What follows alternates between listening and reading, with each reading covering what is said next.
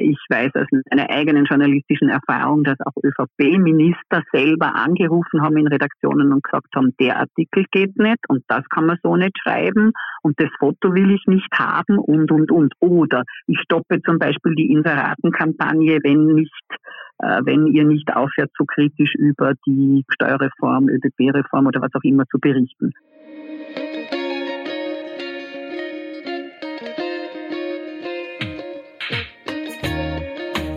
Herzlich willkommen bei Ganz offen gesagt, dem Podcast für Politikinteressierte. Mein Name ist Alexandra Wachter und mein heutiger Gast ist Astrid Zimmermann. Die promovierte Politikwissenschaftlerin ist Gründungsmitglied des Frauennetzwerks Medien. Sie war lange Journalistin, Generalsekretärin des Presseclubs Concordia und auch Vorsitzende der Journalistengewerkschaft. Seit März 2021 ist sie die neue Ombudsfrau des Presserats. Heute spreche ich mit ihr über den heimischen Medienmarkt, der durch Regierungswerbung verzerrt wird, außerdem über Transparenz in der Politik und die Wiederholung von Missständen. Denn obwohl wir vielfach glauben, dass die Ereignisse, die wir in der Politik sehen, neu sind, zeigt sich bei genauerer Betrachtung, dass sich vieles stetig wiederholt. Eine Podcast-Folge, die Vergangenheit und Gegenwart miteinander verknüpft. Bevor wir beginnen, hören wir jetzt aber noch eine Einschaltung unseres Werbepartners. In der österreichischen Innenpolitik überschlagen sich ja derzeit die Ereignisse. Zur Entspannung bietet sich neben Podcast hören auch das Lesen von Magazinen an. Unser Werbepartner Readly hat hier ein großartiges Angebot. In der Readly App findest du über 5000 Zeitschriften, die du unbegrenzt, jederzeit und überall lesen kannst. Und das nur für 9,99 Euro im Monat. Wichtig, Readly ist keine Abo-Falle, es gibt keine Zusatzkosten und das Abo ist jederzeit kündbar. In der Readly-App findest du unter anderem die österreichischen Magazine Profil und News. Für uns Medienmenschen bietet sich das Branchenmagazin Statement des österreichischen Journalistinnenclubs ÖJZ an. Manchmal sollten wir aber auch über unseren österreichischen Tellerrand schauen. Hier empfehlen wir zum Beispiel das Lesen der deutschsprachigen Ausgabe des Forbes Magazins. Hörerinnen und Hörer von ganz offen gesagt können die Readly App jetzt zwei Monate lang für nur 1,99 Euro testen. Einfach auf at.readly.com slash offen anmelden. Den Link findet ihr auch in den Shownotes. Und jetzt zurück zur heutigen Folge von ganz offen gesagt. Astrid Zimmermann, herzlich willkommen. Vielen Dank für die Zeit. Gerne. Wir beginnen bei ganz offen gesagt immer mit einer Transparenzpassage. Da gibt es zwei Fragen. Die erste, woher wir einander kennen. Und ich erinnere mich noch sehr gut an unser Kennenlernen. Und zwar war das im Presseclub Concordia bei einer Vorstandssitzung des Frauennetzwerks Medien. Kannst du dich auch noch erinnern? Ja, ja? Kann mich erinnern. Ja, genau. ich, ich weiß mhm. nämlich auch noch, dass du da mit ziemlicher Bestimmtheit damals gesagt hast, dass sie stellvertretende Vorsitzende werden soll. Und ich war da sehr beeindruckt davon, weil du so klar warst, auch in deiner Vorstellung. Woher nimmst du diese Sicherheit für solche Entscheidungen? Mm, bei äh, Journalistinnen habe ich ein, eine gute Erfahrung. Also ich habe eine langjährige Erfahrung, mit Frauen zusammenzuarbeiten ich weiß genau, auf welche Merkmale ich achte. Äh, und dann bildet man sich ja relativ schnell eine Meinung. Es tun ja alle Menschen, dass sie sich eigentlich sehr schnell eine Meinung bilden, nur viele trauen sich nicht dann auch auszusprechen. Und ich weiß, dass ich eigentlich hier mir selber ganz gut vertrauen kann. Ehrlicherweise habe ich auch schon Fehlentscheidungen getroffen, allerdings nie, wenn ich Frauen engagiert, also eingestellt habe oder protegiert habe oder irgendwo vorgeschlagen habe. Allerdings ist es mir schon ähm, einmal bei einem Mann ähm, äh, passiert, dass ich ihn vollkommen falsch eingeschätzt habe und wir uns dann einfach wieder trennen mussten. Mhm. Also in arbeitsmäßig. Also okay, in einem, Arbeits-, in einem Arbeitsumfeld. Mhm, mhm. Mhm. In einem Arbeitsumfeld, ja. Es gibt mhm. noch eine zweite Transparenzfrage, die wir immer stellen, und zwar, ob du Mitglied bist in einer politischen Partei oder ob du es warst in der Vergangenheit. Ich war Mitglied bei der Sozialdemokratischen Partei Österreichs. Ja. ja. Ich habe sogar mal für den Sozialdemokratischen Landtagsclub in Vorarlberg gearbeitet vor vor 50 Jahren, 40 Jahren, 45 Jahren. Mhm. Und dann bist du aber wieder ausgetreten sozusagen? Ja. Mhm. Warum? Ähm, es hat damals äh, die Frage der, der Haltung der Sozialdemokratischen Partei zu, zu Zuwanderung und, und Migration. Also die Partei hat damals äh, plakatiert, das Boot ist voll. Und dann habe ich mir gedacht, okay, dann ist dort kein Platz für mich. Mhm. Also das gab es damals schon, diesen Claim sozusagen. Ja, das war Ende der 70er Jahre. Mhm. Und wie kam es da dazu?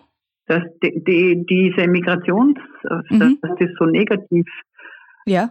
Ähm, also ich glaube halt, dass es dass das auch so ein Versuch war, äh, am rechten Rand Stimmen zu, zu gewinnen. Ich bin mir nicht ganz sicher. Es kann ja sein, dass durchaus auch Menschen mit so einer Einstellung äh, bei der Sozialdemokratie ihre Heimat gefunden haben. Ja, das ist ja durchaus möglich. Mhm. Ähm, man merkt ja bis heute, dass da eigentlich keine einheitliche Linie in der Sozialdemokratischen Partei vorhanden ist zur Frage von Migration und Zuwanderung. Und damals habe ich aber gefunden, na, das finde ich, das geht einfach nicht. In so einem reichen Land wie Österreich zu sagen, das Boot ist voll, das ist ja unmöglich. Da haben wir, aber ich meine, da war ja noch nichts von Flüchtlingswelle aus Syrien oder oder so die Rede, nicht? Mhm. Ja, was du sagst, dass es eben keine einheitliche Linie gibt, ähm, das wirkt jetzt für mich, ich bin 31, für mich immer wie so ein neueres Phänomen, aber es, das, genau deswegen sprechen wir heute miteinander, eben weil du diesen Blick auch in die Vergangenheit halt zeigst, ne? dass es immer schon so da unterschiedliche Auffassungen gegeben hat, sozusagen. Ja. Was mich da noch zusätzlich interessiert, und ich meine, du hast dich ja eh bei der Sozialdemokratie engagiert, aber hattest du sonst dann in deinem weiteren Berufsleben auch irgendwann das Gefühl, um wirklich was verändern zu können, muss ich mich politisch engagieren? Oder hat es gereicht da vor 45 Jahren? Ja, also in dem Moment, wo ich dann auf die Seite, auf die Medienseite gewechselt bin, ja, war das nicht mehr so ein, eine Frage, also sich bei einer politischen Partei zu engagieren, weil man einfach quasi auf der Beobachterseite, Beobachterinnenseite steht. Ja. Mhm. Also du beobachtest sozusagen die politischen Parteien, berichtest darüber. Ich habe zwar relativ lang außenpolitische Berichterstattung gemacht, aber trotzdem äh, war das dann nicht mehr so die Frage, ob ich irgendwo Mitglied werde oder nicht, weil ich einfach das Gefühl gehabt habe, ich bin eigentlich auf der Seite der Beobachtenden. Mhm. Was ich allerdings äh, mir jetzt sozusagen am Ende meiner Berufslaufbahn manchmal gedacht habe, ist, dass man nicht immer nur kritisieren und jammern darf, wenn wir die heimische Innenpolitik beobachten, sondern man vielleicht sich doch selber engagieren sollte. Im ja. Sinne von, also wie meinst du das, engagieren?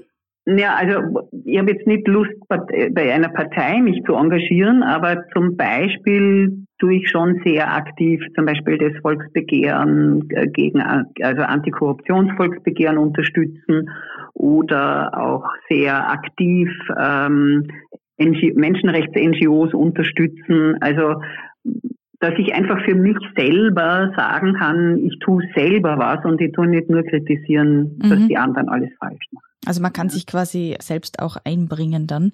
Na, dass wir per Du sind, das hat man jetzt eh schon gehört. Wir kennen uns ja auch schon länger. du hast jetzt das Antikorruptionsvolksbegehren genau. angesprochen, das jetzt natürlich ähm, dieser Tage auch mehr Aufwind bekommen hat sozusagen oder mehr Aufmerksamkeit. Warum ist dieses Volksbegehren so wichtig, würdest du sagen? Es ist zwar jetzt sehr viel was man sozusagen unter Korruption subsumieren könnte in der öffentlichen Debatte.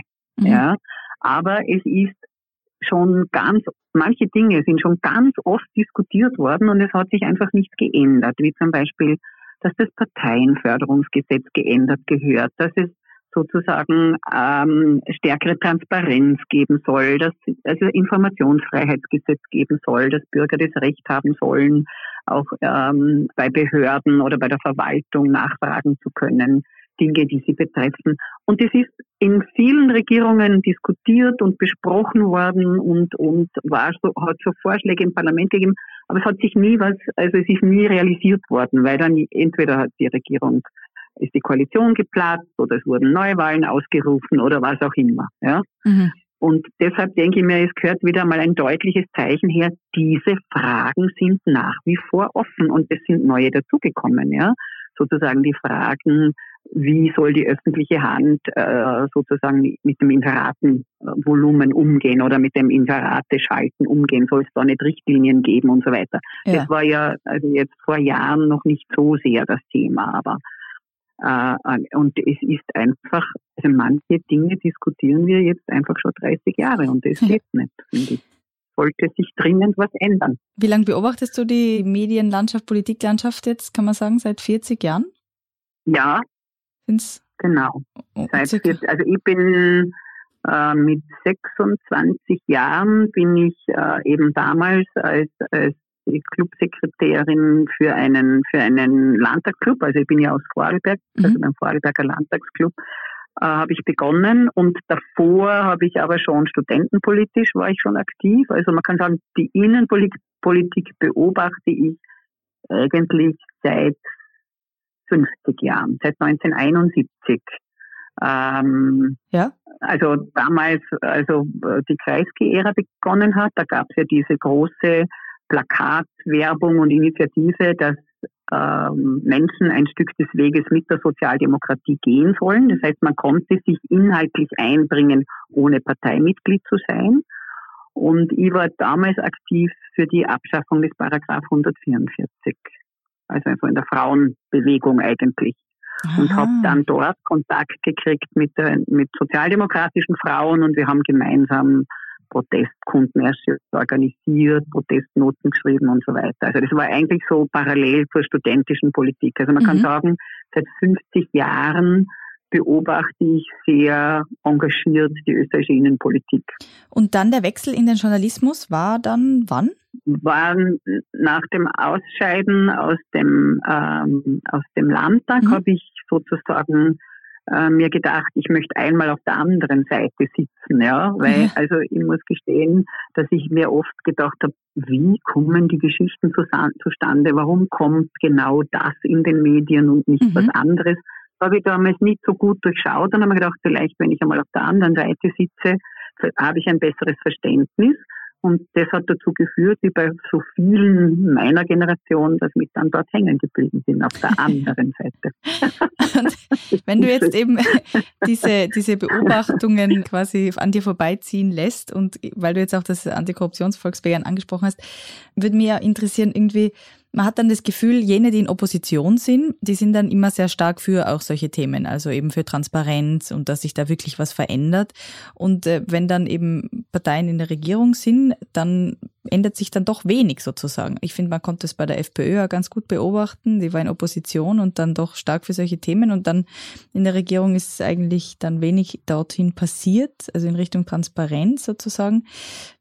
Ist du meinst die Freiheitliche Partei Österreich? Ja, also da gab es diesen Wechsel von Opposition ja, in hatten, Regierung. Die hatten also sehr wenig Zeit, ja. Also das stimmt, zu ja. dem Zeitpunkt, mhm. zum Beispiel, ein kleines Beispiel, ja. dieses ähm, ähm, Informationsfreiheitsgesetz, ja. ja. Das war damals schon eine Vorlage im Parlament und dann, ähm, äh, da war die FPÖ noch in Opposition und da waren sie sehr, also, also aufgeschlossen dafür genau. mhm. und wollten eigentlich auch die Interpellationsrechte, also die Anfragerechte und, und die äh, der, äh, der Abgeordneten zu äh, verstärken. Ja. Und das hätten sie, das haben sie allerdings auch mitgenommen in die Regierung. Also da waren sie dann nicht plötzlich anderer Meinung, mhm. nur die, die, ihre, ihre Zeit war ja relativ kurz. Ja. Okay, du meinst, also es hätte von, also noch kommen können sozusagen. 2000, es, das war ja eigentlich ein gutes Jahr in der Koalition, mhm. oder? Mhm. Ja, ja, stimmt. Und nicht stimmt. einmal ganz. Ja, nicht einmal ganz. Wir haben im Herbst 2017 gewählt und das Ibiza-Video war im Mai 2018. Ja, also das heißt, das Ibiza-Video hat, ja. hat, dem quasi einen Strich durch die Rechnung gemacht. Also da könnte ich jetzt, da würde ja. ich jetzt nicht sagen, dann wollten sie nichts mehr davon wissen, mhm. dass, dafür gibt es keinen Beleg, sondern die, das war damals, wir, wir waren damals, ich war schon im, im Presseclub Concordia, und da waren wir bei allen äh, Vertretern, mhm. die, die, bei allen Parteien, ja, also bei der FPÖ war das damals der, ein, der, der halt zuständig für Verfassungsfragen war und, und die waren eigentlich alle mehr oder weniger dafür.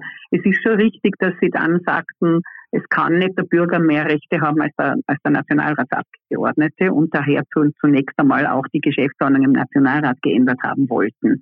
Aber das würde ich jetzt nicht so auslegen, dass sie gegen zum Beispiel mehr Transparenz Mhm. waren im Sinne eines Informationsfreiheitsgesetzes. Also nur um ein Beispiel zu nennen. Ja, ja. ich habe es eher so exemplarisch auch empfunden im Sinne von, es wird immer gesagt, da gehört was getan und dann passiert wenig. Und die Frage ist, warum ist es so? Ist es einfach, weil man dann an, weiß ich nicht, an der Macht ist und dann irgendwie ist es vielleicht doch angenehmer, wenn es nicht so transparent also, zugeht? Oder? Nehmen wir ein anderes Beispiel, mhm. Parteienförderung, ja, also die Frage der ja. Finanzierung der, der Parteien plus Rechenschaft, die sie darüber legen müssen, also was soll alles transparent werden und so weiter.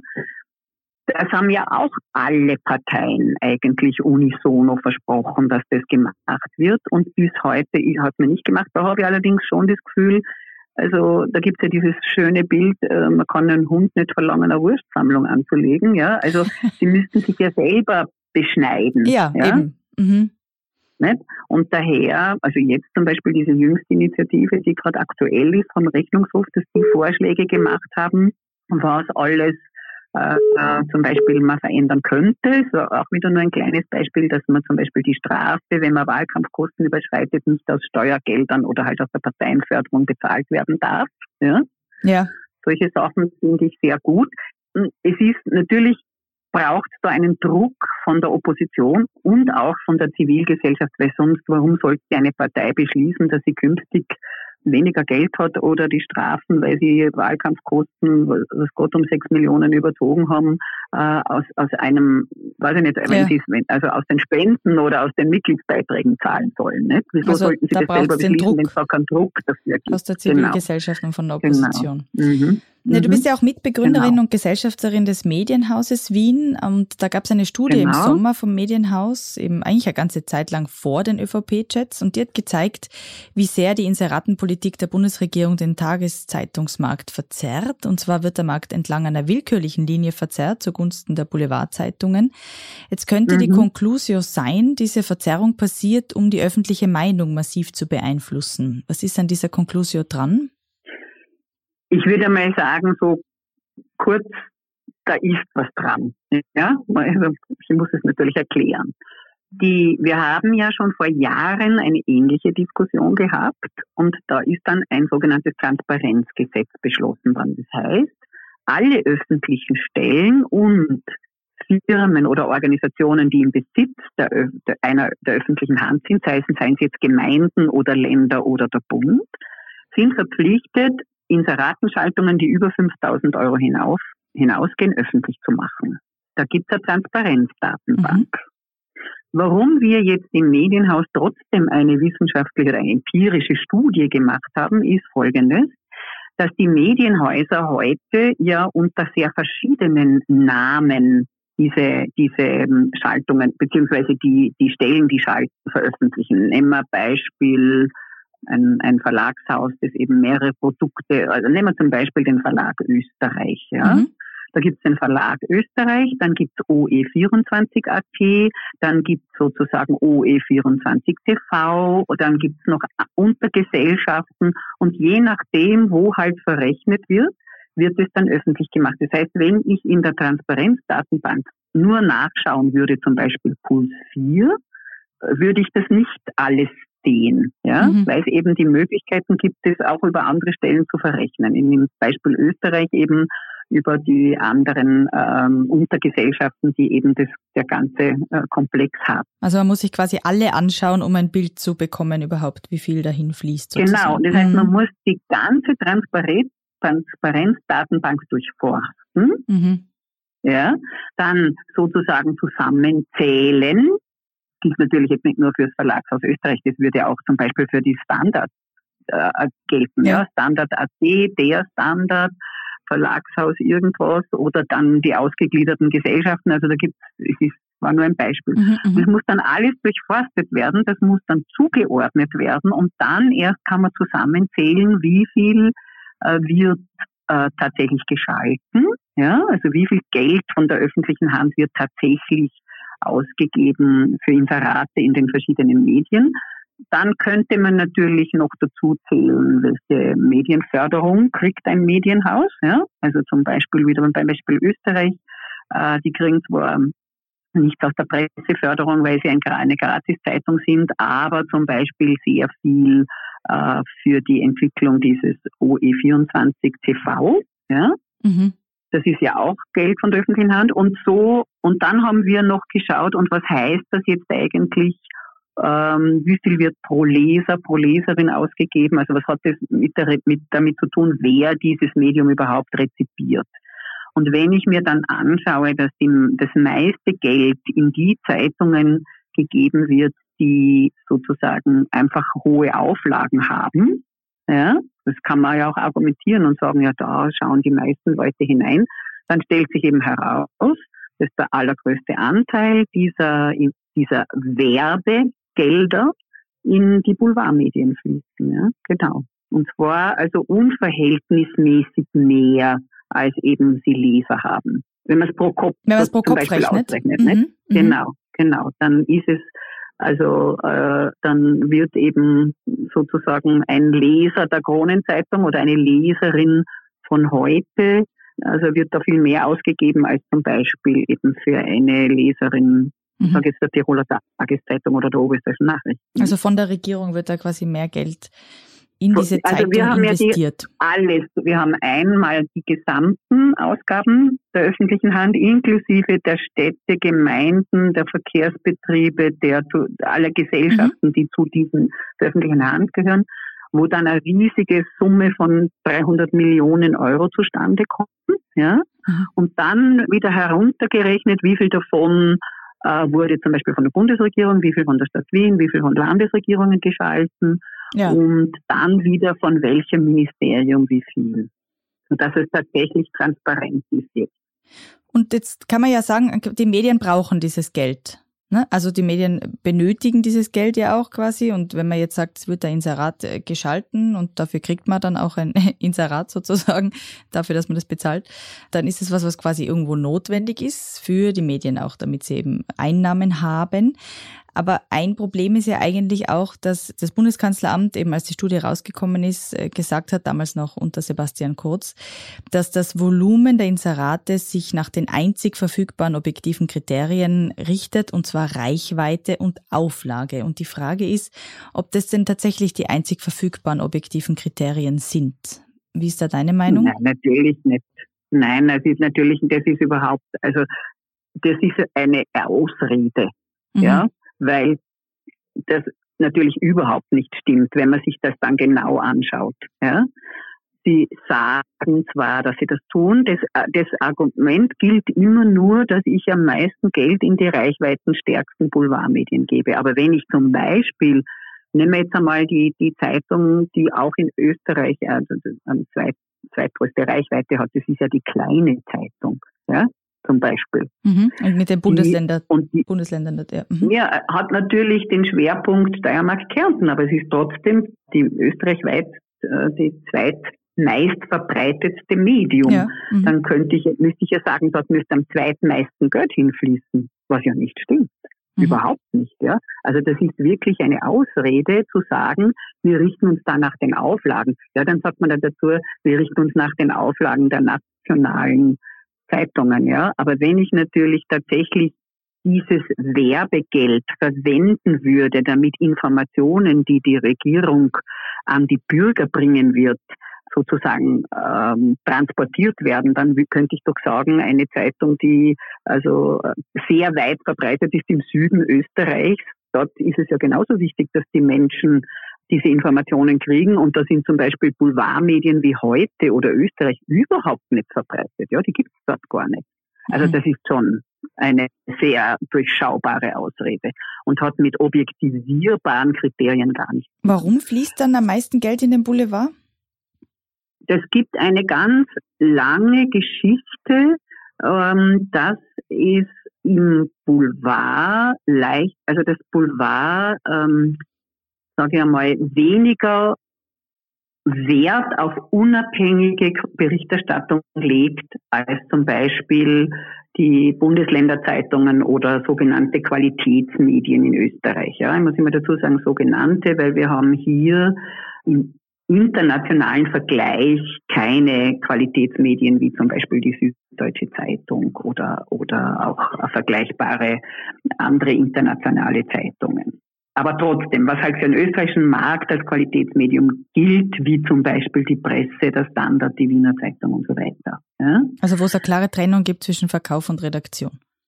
Was meinst du? Mehr noch, wo sozusagen einmal recherchiert wird, mhm. wo die Recherchekriterien eingehalten werden, dass auch gegengecheckt mhm. wird, ja, und nicht einfach, weil mir irgendwer was erzählt, das dann publiziert wird, ja. ja.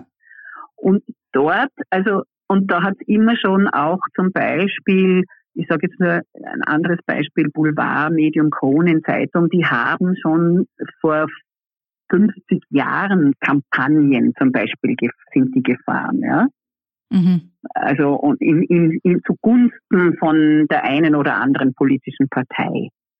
Und daher ist, ist sozusagen die, die, die Annahme, ich sage es jetzt einmal vorsichtig, dass man dort eher auch Einfluss auf die Berichterstattung nehmen kann, natürlich in den Köpfen der Politikerinnen und Politiker. Das ist, das ist zweifelsfrei so. Ja. Mhm, mhm. Und, das, und daher ja. dann der Zusammenhang, ich gebe lieber Geld dorthin, wo ich sozusagen äh, auch eine entsprechende Berichterstattung kriege. Und es hat ja auch etwas gibt seit ähm, vielen, also seit der frühere Bundeskanzler Feimann Wohnbaustadtrat in der Stadt Wien war, gibt es die sogenannten Medienkooperationen. Ja? Das heißt, die, die, die Stadt Wien hat zum Beispiel äh, Geld oder gibt heute noch Geld aus dafür, dass in Zeitungen, da geht es am ehesten, bei Fernsehen oder Radio ist es schwieriger, schon so scheinbar journalistisch aufgemachte Berichte ja, präsentieren oder abdrucken, die aber in Wirklichkeit PR-Texte aus den Presseabteilungen der, der Stadt Wien oder, oder mhm. eben der Wiener Verkehrsbetriebe oder was auch immer sind. Ja. Mhm. Und diese, und das hat natürlich, das ist natürlich fatal, weil ich, weil das wird als Inserat und als Werbeausgabe verbucht, kommt aber im journalistischen Kleid daher und ja, ein ganz normaler Leser, Leser kann das mhm. dann nicht Genau, kann, kann man nicht auseinanderhalten. Das sagen ja auch immer mhm. jetzt, also hört man immer wieder, dass diese Form der Inseratenvergabe eben jetzt also nicht von der türkisen ÖVP erfunden worden ist, sondern eben schon vorher existiert hat, beispielsweise eben in der Ära Feimann. Wenn man sich das Jahr 2012 ansieht, da gab es ja auch eine Inseratenaffäre rund um ihn. Der Vorwurf war, ich zitiere aus einem ORF-Artikel, Feimann habe sich in seiner Zeit als SPÖ-Infrastrukturminister mit teuren Inseratenkampagnen die Gunst des Zeitungsboulevards erkauft und die Rechnungen dafür von ÖBB und ASFINAG bezahlen lassen. Das Verfahren wurde eingestellt. Wie hast du denn diese Zeit wahrgenommen, vor allem jetzt auch mit dem Vergleich zu dem, was wir jetzt sehen? Also offensichtlich in dem Moment, wo der, wo der Herr Feimann diese lange geübte Praxis aus der Stadt Wien in die Bundesregierung übertragen hat. Und da ging es ja darum, dass früher in diesen Inseraten, die da geschalten worden sind, ist ja wurscht, ob ASFINAG oder ÖBB, das, das Konterfei des zuständigen Ministers abgedruckt wurde. Ja? Mhm. Und das hat dazu geführt, natürlich in dem Moment, wo ich ein Bild und einen Namen zu Informationen habe, die positiv für die Leserinnen und Leser sind, weil das waren zum Teil Serviceinformationen äh, über die ÖBB, äh, verbinde ich das unter Umständen mit dem Politiker und dadurch hat man ihm unterstellt, er hätte einen Vorteil. Mhm gezogen. Das Verfahren ist, wie du richtig sagst, eingestellt worden. Allerdings ist dann mit dem damaligen Transparenzgesetz ist es verboten worden, dass Fotos der Politiker in Inseraten oder Werbeeinschaltungen auftauchen, die sozusagen von der öffentlichen Hand bezahlt werden. Ja? Das war sozusagen dann die Folge der Inseratenaffäre Feimann dass okay, man keine Konterfeifen mehr. Politisch ja. wurde dann das umgesetzt. Genau, das zum Beispiel ist eine Folge davon. Aber daher haben sich natürlich, regen sich dann die anderen auf, wenn sie sagen, hallo, der hat da die Möglichkeit über, ja. über ihm unterstehende Unternehmen, für die er politisch verantwortlich ist, sozusagen, ich sage jetzt einmal flapsig, indirekte Wahlwerbung zu betreiben. Ja? Mhm, mh. Was wir natürlich jetzt, weil du die ja, Protokolle, die öffentlich geworden sind, angesprochen hast, da reden wir ja von einer ganz, von einer besonderen Form dieser Inseratenkorruption. Ja? Weil nämlich hier nicht äh, Inserate geschalten worden sind, um für Regierungsinformationen zu werben. Ja? Also nicht ein neues Gesetz kommt oder Steuerreform kommt oder, oder wie jetzt zum Beispiel 2020 ganz viel Geld ausgegeben worden ist für die Maßnahmen im Zusammenhang mit der Pandemie, sondern weil dort offensichtlich Meinungsumfragen äh, bezahlt wurden und, und damit bestellte Zeitungsartikel oder bestellte Berichterstattung aus dem Topf des Steuerzahlers, also aus dem Topf des Finanzministeriums. Und zwar nicht im Interesse der Politik, die dort gemacht wird, sondern im Interesse eigentlich eines Teils der ÖVP. Und das ist natürlich, das ist jetzt der Vorwurf auch von der Staatsanwaltschaft, das ist Betrug. Ja? ja. Weil wenn die ÖVP oder auch nur Teile der ÖVP einen Kandidaten pushen oder einen anderen niederschreiben wollen, um es einmal ganz flapsig zusammenzufassen, dann sollen sie gefälligst dafür Parteiwerbegeld ausgeben und das kann nicht aus dem Steuerzahlertopf äh, des Finanzministeriums kommen. Ja, in das dem Fall wird eben ermittelt. Genau, da gilt natürlich die Unschuldsvermutung, genau, das wird noch immer dazu sagen. Da ist ja auch noch niemand, ja, es mhm. ist nicht klar, ob da jetzt äh, wer dafür verantwortlich ist und ob das tatsächlich genauso passiert genau. ist, wie es aus den Chats abgeleitet wird. Mhm. Aber das ist sozusagen die neue Qualität des Vorwurfs. Ja. ja, ja aber da ist ja dieser Satz, wer zahlt, schafft an. Das ist ja aus einer der Chatnachrichten, die dann zu den Hausdurchsuchungen im Kanzleramt und in der ÖVP-Zentrale geführt haben. Und das ist eben diese Nachricht auch, die zeigen soll, oder eine der Nachrichten, wie der Umgang zwischen dem ehemaligen Bundeskanzler, seinem Umfeld und der Fellner Mediengruppe war. Genau. Es gilt, wie gesagt, die Unschuldsvermutung. Aber wir wissen, der Kanzler ist zur Seite getreten, wie er selbst gesagt hat. Wie bewertest du diesen Schritt? Schritt? Also für mich ist ein, ein Spitzenpolitiker, der im Verdacht steht, äh, in irgendeine Weise unter Umständen involviert zu sein in strafrechtliche relevante Aktivitäten, nicht denkbar. Ja, der muss für diese Zeit, bis sozusagen seine Weste komplett wieder weiß gewaschen ist, weil das könnte ja durch Gerichtsverfahren passieren, muss der natürlich aus seinem Amt ausscheiden. Das ist jetzt für mich persönlich überhaupt keine Frage. Ja, also ob jetzt da noch viel, ob da noch neue Dinge auftauchen oder nicht, ist mir vollkommen wurscht. Ein Spitzenpolitiker sollte eine zweifellos weiße Weste haben. Mhm. Was jetzt diese, diese Dinge, wer zahlt, schafft an, das ist jetzt etwas, was schon viel länger, weil da immer gesagt wird, das hätte der damalige Minister, Infrastrukturminister Feimann begonnen. Stimmt überhaupt nicht. Das hat die ÖVP wunderbar gekonnt früher schon. Denn ich weiß aus meiner eigenen journalistischen Erfahrung, dass auch ÖVP-Minister selber angerufen haben in Redaktionen und gesagt haben, der Artikel geht nicht und das kann man so nicht schreiben und das Foto will ich nicht haben und, und, und. Oder ich stoppe zum Beispiel die Inseratenkampagne, wenn nicht wenn ihr nicht aufhört, so kritisch über die Steuerreform, ÖBB-Reform oder was auch immer zu berichten. Also im Sinne von, wenn du nicht tust, was mir gefällt, kriegst du keine Inseraten mehr. Ja? Und öffentlich geworden ist zum Beispiel, dass ein ÖBB-Vorstand die Inserate für eine Neuerung bei den österreichischen Bundesbahnen in fünf österreichischen Tageszeitungen gestoppt haben, weil sie kritisch über diese ÖBB-Reform berichtet haben. Ja? Das heißt aber, das ist ein Missstand, den es schon so lange gibt, ähm, vor allem, also wenn du das auch so erzählst. Aber was kann man denn tun dagegen? In Wirklichkeit muss man widerständig sein und was wir schon, wir, ich meine jetzt eine Gruppe von Journalistinnen und Journalisten schon langsam, man muss es öffentlich machen. Mhm. Ja?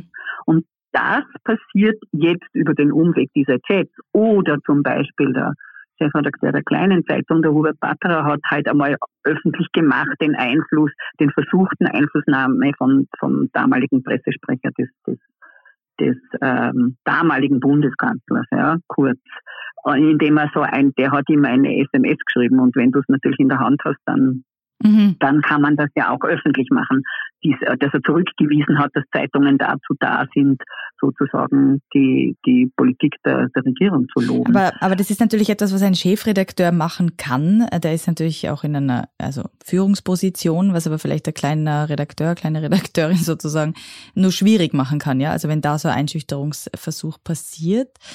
Das heißt, was wäre denn ein anderes Mittel dagegen? Es, die, die, wenn sich die Journalisten in einer Redaktion zusammentun, mhm. dann kommen auch die Chefredakteure unter Zugfang. Da gibt es mehrere Beispiele, ja, die mhm. ich auch selber erlebt habe. Und es ist natürlich, ich meine, es ist total schwierig, das zu argumentieren, aber im Medienrecht zum Beispiel ist ja geregelt, dass auch ein Medieneigentümer einem Journalisten nichts anschaffen kann, was, dessen, was gegen dessen Ehre und, und Berufsverständnis verstößt. Mhm. Nur die dadurch, dass Journalisten abhängig sind, dass es so riesige Sparprogramme in den Medienhäusern gegeben hat, dass jeder Angst gehabt hat, seinen Job zu verlieren, ist natürlich die Widerständigkeit der Redaktionen auch geringer geworden. Das ist einmal vollkommen klar. Ja? Und weil daher, also was könnte man sonst tun? Jetzt in, im Moment ist da die, der, sozusagen die Antwort, dass man Druck macht durch über die öffentliche Diskussion über, über Oppositionsparteien und über Zivilgesellschaft, über Volksbegehren, dass das anders geregelt wird. Vor allem auch die Inseratenverteilung. Genau, genau. Ja, dass man quasi nicht willkürlich Inserate verteilt, sondern lieber die Medienförderung höher ansetzt. Da gibt es zwei, zwei An Ansätze, dass man eine komplett andere Form der Medien, dass man nicht Inserate als Medienförderung bezeichnet. Mhm. Das ist ja lächerlich, dass man sagt, genau. Inserate kann die Regierung vergeben, so wie es in Deutschland der Fall ist, um über politische Maßnahmen zu informieren, wenn das notwendig ist. Ja? Mhm. Und daneben gibt es eine ausgewiesene Presseförderung nach Kriterien. Ja, und das dann kann man da auch keinen Druck erzeugen genau. sozusagen, genau. weil dann bekommen Medien aufgrund gewisser Qualitätskriterien ihr Geld. Kann man es nicht einfach abdrehen sozusagen, weil du jetzt Vor allem, man kann es viel leichter kontrollieren. Ja? Man ja. kann ja dann sagen, zum Beispiel über das, äh, über die Verteilung der Presseförderung wacht eine Presseförderungskommission, die ist zwar nicht komplett unabhängig, aber doch zumindest von unterschiedlichen Interessensgruppen beschickt, also Bundeskanzleramt, Journalistengewerkschaft und Verlegerverband. Ja? Mhm die jetzt zum Beispiel alle geklagt worden sind von, von äh, Wolfgang Fellner, dem Herausgeber der Zeitschrift Österreich, weil Österreich keine Presseförderung kriegt, nach den derzeit geltenden Kriterien. Also da sieht man schon, dass da ähm, einmal ein Instrument da wäre, wo man sagt, da kann man äh, stärker kontrollieren, ob Richtlinien eingehalten werden oder nicht, indem man eben Kommissionen sozusagen äh, auch verantwortlich macht, die nicht abhängig sind oder die nicht mhm. nur aus abhängigen Personen besetzt sind. Also natürlich gibt es da Möglichkeiten und, ähm, und das sollte jetzt auch endlich einmal angegangen werden, weil wir hatten ja auch noch nie so eine Verteilung, wie wir sie 2020 zum Beispiel hatten, dass allein aus der Bundesregierung 47 Millionen Euro ausgegeben worden sind für sogenannte Inserate. Ja und zwar der überwiegende Teil aus ÖVP-Ministerien. Und ich meine, die Grünen haben immerhin, stellen sie die Infrastrukturministerin. Also die hätte sicher auch, äh, die hat vielleicht ihr Österreich-Ticket oder irgendwas beworben. Aber der Anteil der, der Werbeschaltungen aus den grünen Ministerien ist verschwindend gering, also das sind, weiß ich nicht, 10 Prozent oder so mhm. von den gesamten Werbeausgaben. Während von den Werbeausgaben der ÖVP besetzten Ministern, Ministerien ja auch bekannt geworden ist, dass zum Beispiel die Tourismusministerium, die auch gleichzeitig für die Landwirtschaft zuständig ist, Inserate in der Bauernzeitung schaltet. Ja? Also, mhm. ich meine, das sind jetzt nicht Millionenbeträge, aber trotzdem, da muss man sich überlegen, welche Politik bewirbt sie denn in der in der Bauernzeitung, wenn sie anlässlich des Frauentages dort ein Inserat schaltet. Also welche Maßnahme? Ja, und man muss ja, ja, dazu sagen auch, dass im Sommer die EU ja auch ihren Bericht zum Zustand der Rechtsstaatlichkeit veröffentlicht hat. Da wurden ja alle Mitgliedsländer geprüft und da wurde in Österreich dann auch Kritik geübt und zwar in Sachen Fairness und Transparenz bei der Verteilung des Werbebudgets der Regierung eben an heimische Natürlich. Medien Ganz und genau. aber eben auch schon ja. von politischer, also möglicher politischer Einflussnahme die Rede. Ja, oder, oder Quersubventionierung, nicht? Was genau. jetzt bei der Bauernzeitung, die ja eigentlich dem ÖVP-Bauernbund äh, indirekt gehört, äh, ist, es, ist das halt dann Querfinanzierung und weniger politische Einflussnahme. Ne? Mhm. Ich würde gerne mit dir auch über die Qualität der heimischen Medienlandschaft sprechen. Du bist seit März 2021 mhm. die neue Ombudsfrau des österreichischen Presserats. Der Presserat kann ja mhm. Rügen an Medien aussprechen, aber da wird immer wieder gesagt, dass der Presserat zu zahnlos sei. Wie siehst du das? Ich sehe das nicht so, ja, weil der Presserat hat die Möglichkeit, das ist sozusagen ein, eine Art öffentlicher Pranger, ja. Er kann veröffentlichen, wenn nach Meinung der, der Senate, also es sind mehrere Senate im Presserat, die eben Berichterstattung überprüfen, wenn nach Meinung dieser Senate einer Berichterstattung nicht der, den Ethikregeln entspricht. möchte dazu sagen, der österreichische Presserat prüft nicht Qualitätsregeln, sondern Ethikregeln. Mhm. Ja? Mhm. Es hat sich die, haben sich die österreichischen Medien selber über den Medien, also über den Zeitungsverband, Regeln gegeben, wo sie sagen, das sind, ist unser Ethikkodex. Ja, das ist sozusagen eine Form von Compliance-Regelung. Und das überprüft der österreichische Presserat. Und wenn das veröffentlicht wird, dass die Zeitungen, die Zeitung oder jene Zeitung oder dass in der Art der Berichterstattung ein Verstoß gegen die Ethikregeln ist und das wäre komplett zahnlos, dann hätte es zum Beispiel nie eine Klage gegen die Mitglieder des Presserates gegeben, oder? Mhm. Wenn das so zahnlos ist, dann würde es auch nicht sozusagen ähm, diese, diese ähm, hm, Beschwerden, sage ich jetzt einmal, über die Veröffentlichung von solchen Maßnahmen geben. Also ich stelle fest, wir, die Ombudsfrauen, wir sind zwei, wir ähm, vermitteln ja zwischen Leserinnen und, und Medien, wo kein Verfahren eingeleitet wird, ja. Mhm, für, sondern aus ethischer Sicht sozusagen ein Problem vorliegt. Aber sozusagen auf der, auf, der, auf einer Mediationsebene, mhm. ja, auf einer Mediationsebene. Und da muss ich sagen, wenn ich zum Beispiel anrufe in einer Redaktion und sage, da gibt es eben Hinterbliebene von, von einem von einem Unfall oder, oder Familienmitglieder oder Betroffene von der Berichterstattung über ein Verbrechen, die hier also erstens einmal sagen, das ist so nicht richtig oder zweitens sich auch in ihrer Privatsphäre oder in ihrer Intimsphäre verletzt fühlen, dann reagieren die Medien eigentlich ziemlich gut.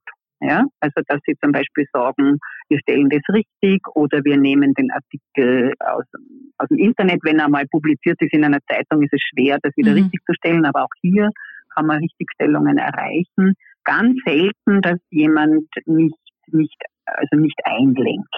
Ja. Was weniger gut funktioniert, ist, dass Zeitungen, die den Presserat nicht anerkennen, wie zum Beispiel die Kronenzeitung, veröffentlicht natürlich die Sprüche des Presserates, die gegen die Berichterstattung in der Kronenzeitung sind, selber nicht. Aber das tun dafür andere Medien. Ja, und damit wird es auch öffentlich. Also ich finde, das ist, immerhin ist ein öffentlicher Pranger nicht, nicht zahnlos. Sagen wir es mal mhm, so. Mhm. Also, sondern ein Organ quasi, wo die anderen sehen, wenn was äh, nicht richtig läuft, sozusagen. Genau, wenn, mhm. wenn sozusagen, die, das ist ja ein, ein, ein Selbstkontrollorgan, ja, das ja. sagt ja die Branche selber, nicht irgendein Richter oder irgendein Fremder, sondern die Branche selber sagt, das war nicht in Ordnung. Ja? Mhm. mhm. Und das finde, also das, der, natürlich kann man auch zu Gerichten gehen und kann auch in der Zwischenzeit gibt es ja die Mediengesetze, wo der Persönlichkeitsschutz zum Beispiel geregelt ist und andere Dinge, das Urheberrechtsgesetz, wo das Recht aufs eigene Bild geregelt ist und so weiter. Man kann auch zu Gericht gehen, aber das, und dann gibt es eben Strafen, ja, Geldstrafen und so weiter. Aber ich glaube, dass daneben eben auch der Presserat ein sehr wirkungsvolles Instrument ist, wenn man da oft sagt, da geht es um ethische Verstöße. Mhm. Ja? Und das ist, geht ein bisschen über das Gesetz auch hinaus. Astrid, es gibt so viele Themen, über die man mit dir sprechen könnte. Ich würde zum Schluss, wir haben schon, wir haben schon ganz schön viel Zeit quasi miteinander verbracht jetzt, aber ich würde gerne ein Thema noch ansprechen und zwar würde gerne über die Position von Journalistinnen in Österreich sprechen. 2009 ist das Buch erschienen, Was kommt, was bleibt, 150 Jahre Presseclub Concordia. Und du hast darin einen Beitrag publiziert mit dem Titel Frauen erobern die Medien von Chancen, Fallen und Nachteilen für Journalistinnen in Österreich. Mhm. Wie hat sich denn der Status quo verändert? Weil es ist immerhin schon zwölf Jahre her. Das heißt, du hast damals einen Status quo äh, gezogen und wenn du das mit jetzt, mit der Jetztzeit vergleichst, wo stehen wir? Also das hat ja auch wieder mit dem Medienhaus zu tun, wo ich Gesellschafterin bin. Wir haben einen Journalistenreport gemacht. Das heißt, wir haben das erste Mal in Österreich 2016, 17, oder? Ja, mhm. haben wir, äh, na, Entschuldigung, ich habe jetzt zehn Jahre War dazu schon. getan. Verzeih mir. Ja, sechs, sieben. Ja, genau, weil das äh, Buch ist 2009 erschienen. So, ja. ja, Entschuldigung. Ja, bitte. ähm, da haben wir empirisch nach geforscht und gezählt, wer ist in Österreich Journalistin, Journalist, wo arbeiten sie, welches Geschlecht, welche Ausbildung, welches Alter, welches Einkommen. Mhm. Und da auf dieses Datenmaterial beziehe ich mich auch in dem Artikel, den du zitiert hast. Und da haben wir gesehen, dass die Zahl der Frauen in den Medien zwar zugenommen hat, ja, dass es mehr und mehr Frauen in den Medien gibt gegenüber jetzt zum Beispiel den 80er, 90er Jahren, mhm. dass es aber wenig Frauen in leitenden Positionen gibt. Wobei 2009, wie ich diesen Artikel geschrieben habe, haben wir eine Ausnahmesituation gehabt. Ich glaube, zu dem Zeitpunkt haben mehrere Chefredakteurinnen gehabt. Ja. Also das hat sich wieder zurückentwickelt. Genau. Also das ist jetzt eine Erfahrung, die wir jetzt seither gemacht haben in den vergangenen zehn Jahren, dass wenn Frauen Top-Positionen erobern und aus irgendeinem Grund dann weggehen, ja, wie zum Beispiel die Alexandra Föderl-Schmidt, die dann mhm. nach Deutschland gegangen ist, wird sie nicht automatisch wieder mit einer Frau besetzt, ganz im Gegenteil. Wir haben also gesehen, dass fast alle Chefredakteurinnen, die aufgehört haben, weil sie in Pension gegangen sind oder weil sie das Medium gewechselt haben oder wie auch immer, durch Männer nachbesetzt worden sind. Das heißt, die einzige Chefredakteurin in einer österreichischen, von den 14 österreichischen Tageszeitungen, die wir haben, ist eigentlich die erste in dem Medium. Ja? Und, mhm. und wenn sie in Pension gehen wird, ist nicht klar, ob der Martina Salomon beim Kurier eine Frau nachfolgen wird. Ich würde mal eine düstere Prognose wagen und würde sagen, eher nicht. Wir werden wieder in eine Zeit gehen, wo es eine einzige Chefredakteurin in einer österreichischen Aber warum ist denn das so? Also, weil auch wenn man sich jetzt den jährlich erscheinenden Frauenmanagement-Report der Arbeiterkammer ansieht, dann ist es ja auch mit dem Frauenanteil in der Geschäftsführung bei den Top 200 Unternehmen so, der liegt bei 8 Prozent, also 8 Prozent sind Frauen und 92 Prozent der Geschäftsführungspositionen werden von Männern besetzt. Warum ist das so eine eklatante Schieflage? Also beim Managementbericht kenne ich mich nicht so gut aus wie in den Medien. Mhm. In den Medien sind die Hierarchien sehr flach. Und die Top-Positionen, die wirklich gut bezahlten, das ist eine geringe Anzahl. Ja, man hat in den Medien eine Chefredaktion und dann noch vielleicht Ressortleiter und Ressortleiterinnen. Und dann kommen, und dann ist, sind Journalistinnen. Es gibt sozusagen nur zwei Aufstiegsebenen, oder? Mhm. Und die, die, das heißt, die Top-Positionen sind knapp und die Redaktionen sind verkleinert worden, weil durch Sparprogramme ähm, man natürlich, man Medienhäuser sind sehr personalkostenintensiv und daher spart man in erster Linie dort. Und immer, ich glaube, dass das, dass man das verfolgen kann, dass immer, wenn etwas knapp wird, dass die Frauen dann dort wieder verdrängt werden. Mhm. Und vor allem auch nicht so gut, gut zuhören. Ein zweiter Grund, den wir leider auch immer wieder feststellen, ist, dass Frauen nach wie vor, sofern sie Familien haben, in ihrer Karriere benachteiligt werden, beziehungsweise auch zurückrutschen, weil sie eben Zeit auch für die Familie verwenden. Also die, das ist allerdings äh, von der Wirtschaftsuni erforscht worden. Das gilt auch für Managementjobs in der Wirtschaft, also nicht nur in der Medienwirtschaft, sondern auch in der allgemeinen Wirtschaft, dass eigentlich die Frauen, die Kinder haben und äh, nicht wie in Amerika sofort 14 Tage nach der Geburt vorbereiten, das ist ja bei uns nicht üblich, wir haben ja Mutterschutz und mhm. noch gesetzlich nicht möglich und dann die Karenzzeit, dass das eigentlich bei den allermeisten Frauen einen Karriereknick verursacht. Ich bin übrigens eine totale Verfechterin der Quote. Jetzt kann man privaten Medienbetrieben nicht vorschreiben, dass sie eine Quote einführen sollen. Ja. Aber man könnte schon stärker auf dem Punkt auch, auch wahrscheinlich noch, noch äh, äh man könnte zum Beispiel auch Medienförderung an solche Kriterien knüpfen. Nicht? Und da sind wir wieder am Beginn unseres Gesprächs. es, du hast ja quasi den Sack jetzt zugemacht. Und ich darf mich bedanken, dass du diese, diese Verknüpfung aus Vergangenheit und Gegenwart ähm, immer wieder jetzt gebracht hast. Ich wünsche dir noch eine schöne Zeit in Vorarlberg. Danke, dass du dir Zeit genommen hast für unser Gespräch. Ich danke dir vielmals. Danke.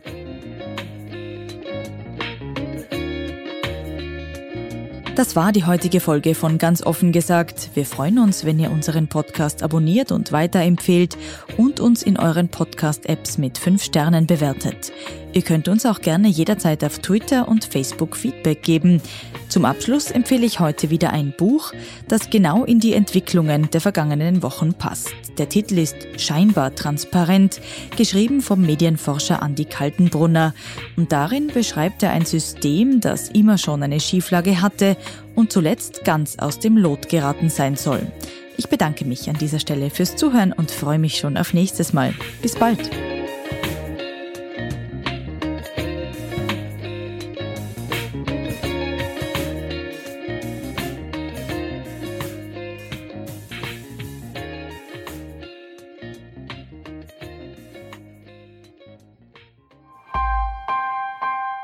Missing Link